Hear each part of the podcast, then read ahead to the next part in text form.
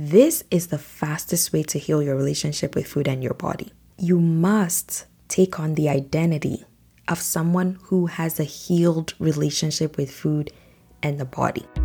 Welcome to the Thriving Mom podcast, where we invite mothers and mothers at heart to think outside the conventional beliefs about motherhood, nutrition, and raising healthy kids.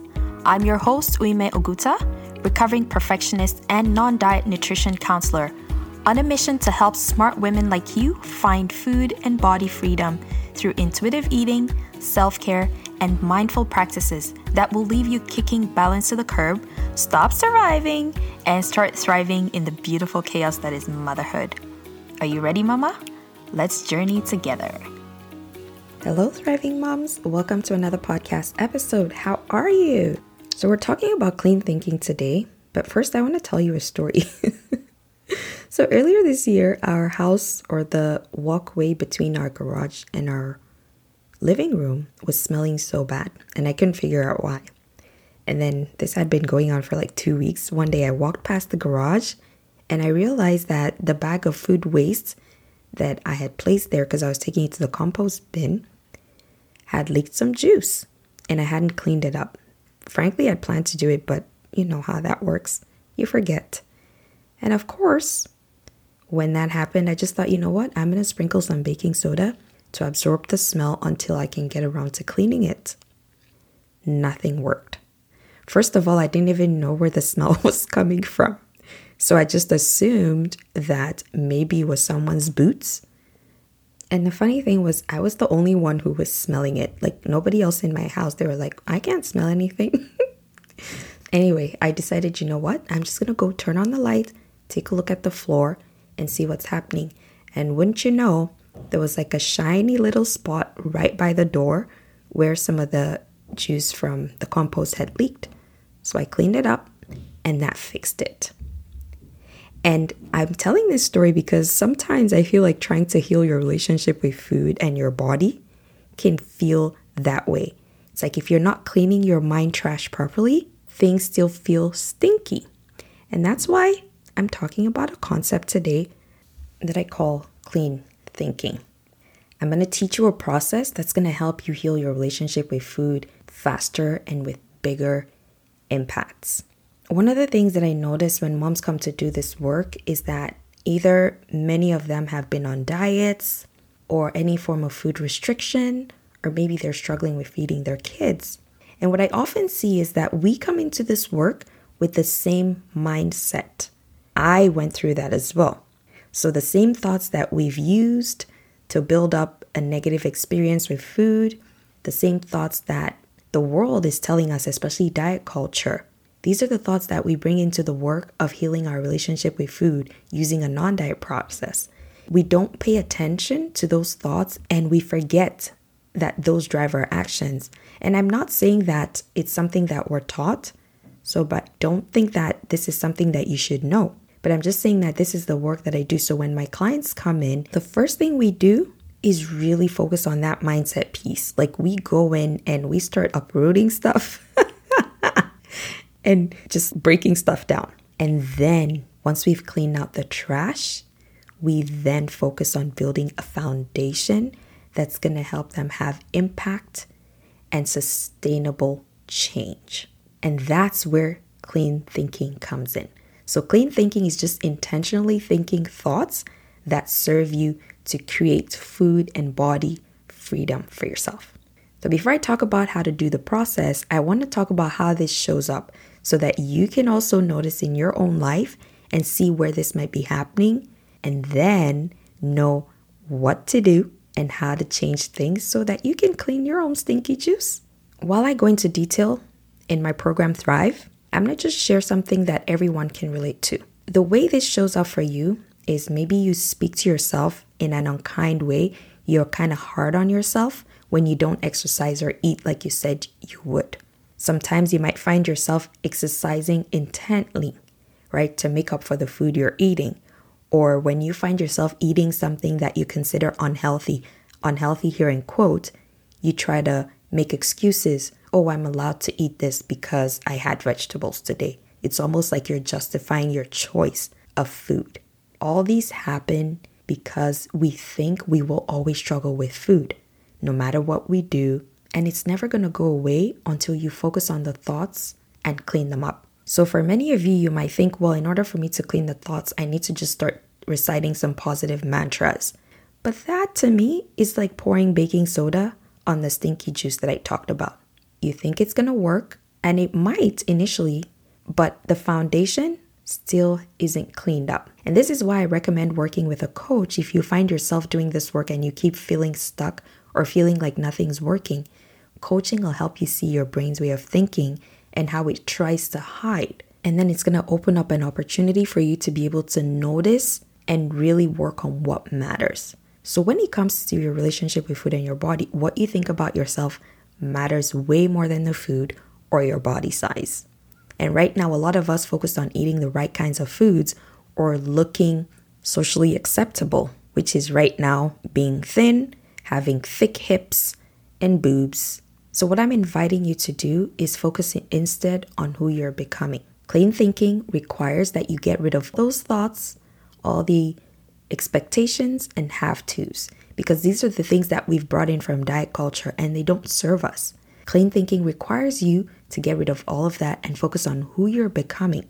And this means you get to take full responsibility for the things that you can control, which are your thoughts, your feelings, and the way you engage with food and your body. This is the fastest way to heal your relationship with food and your body. You must take on the identity of someone who has a healed relationship with food and the body. Yes, that might not be your reality, but in order to become her, you have to start thinking and aligning your thought processes, aligning your feelings and your actions with her. So I talk about the power of self image in episode 73. The title is Who You Are Becoming on Your Food and Body Freedom Journey. I'll also put a link in the show notes so you can have access to that podcast episode. So, one thing I see with moms is that we focus so much on what's happening right now.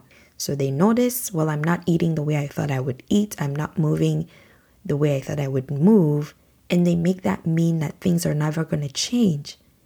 But when you're doing this and focusing on how terrible you are and how much you're feeling right now, guess what you're not doing?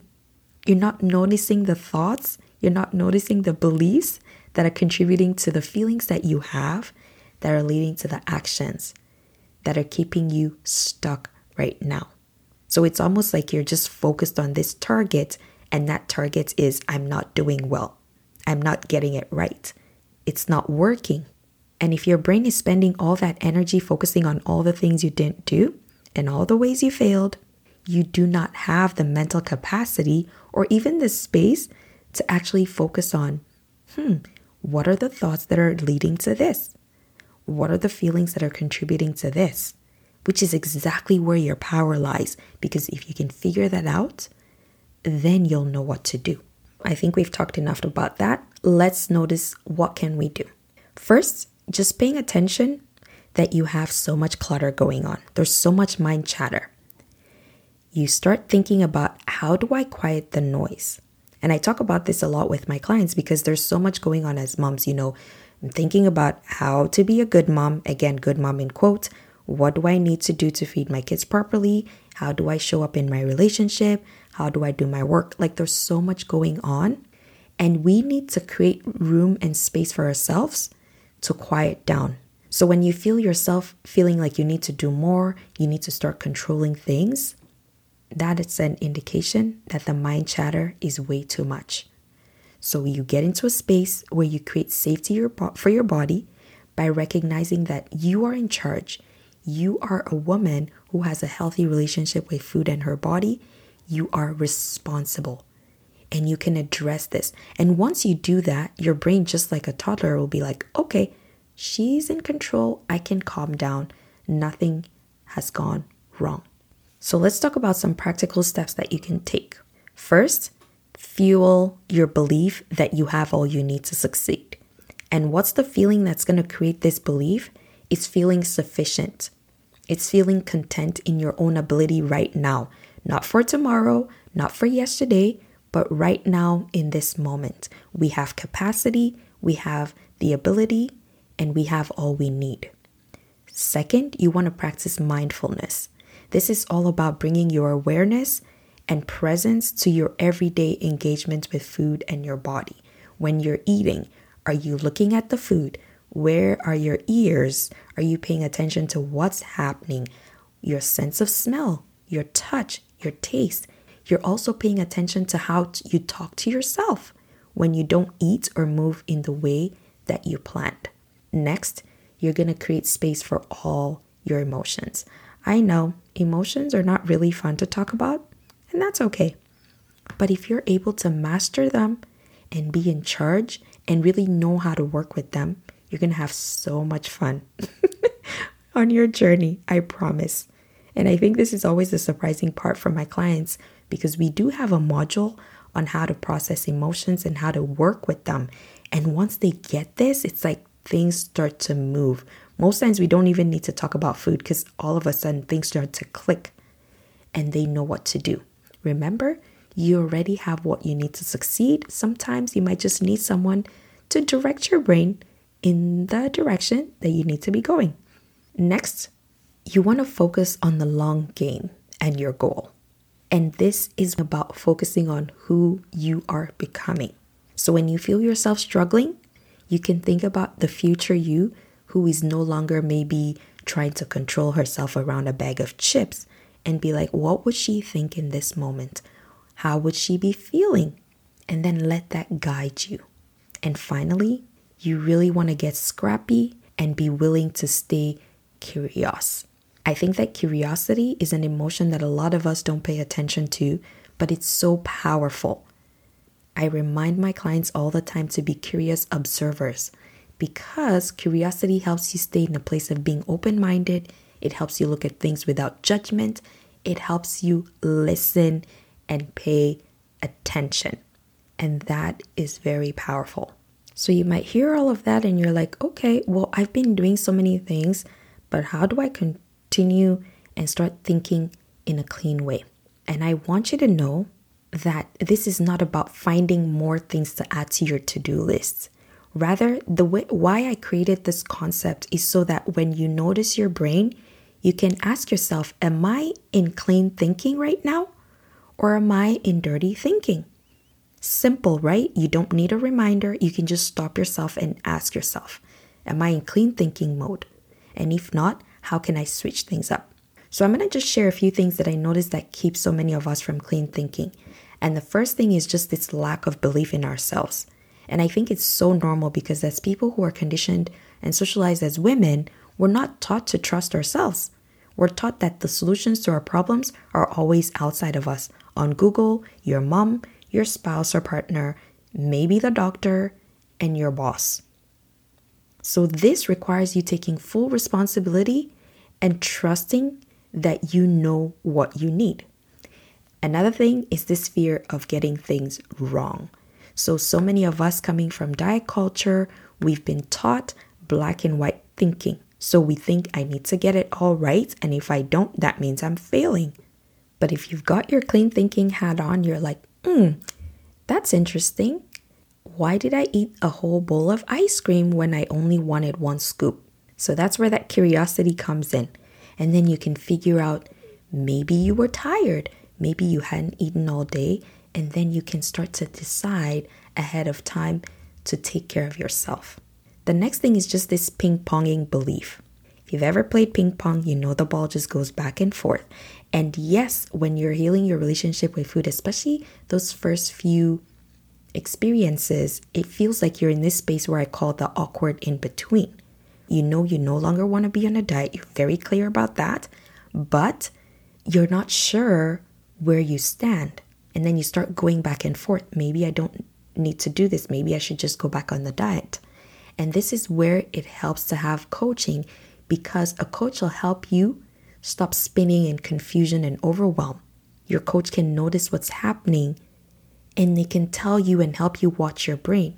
It's like we're going through a coaching session. I remember two weeks ago, we were talking, and right now, one of my clients, she's very solution focused. So it's almost like she gets it, and then she's like, okay, so what do I do? So we had coached, I can't remember what we're coaching through, But she got a huge breakthrough, and right away her brain was like, okay, so what do we do? But she noticed it. And it was so funny because she was like, oh, now I get what you're saying. But she wouldn't have noticed that if she hadn't brought that up in our coaching session. I kind of think about it like when you're teaching your child how to ride a bike, some children will use training wheels, other children, parents will hold the back, or both. So, you as the parent, you'll support your child by just holding that, and them knowing that you're there gives them that courage to be able to try. But over time, you start letting go gentler and gentler, and they will be riding in no time. Not that I'm saying that my clients are kids, no. What I'm saying is this is the only example that comes to mind right now. I think most of you can relate to because you're moms and you're probably going to experience this, or maybe you have. So you know what it feels like to hold belief for something to happen. Another thing that I notice is that we need results, almost like we're in this space where we want to see the evidence before we believe. So we might think, well, I want to be able to notice my hunger and fullness cues first. I want to be able to move five minutes consistently first before I believe. But what I want to offer is that belief comes first. Otherwise, you're always going to be focusing on things aren't working. And again, if that's where you're focused on, you are not noticing and you're in dirty thinking. You're not in clean thinking. So I'm going to give another example. If you think, well, I need to notice my hunger and fullness cues first, what kind of feeling do you think you'll have? Maybe despair? You might feel anxious. You might feel desperate. And how is that going to help you to notice your hunger and fullness cues? Probably not.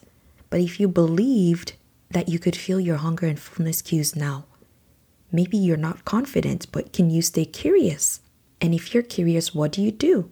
You pay attention when you're eating, you're being mindful.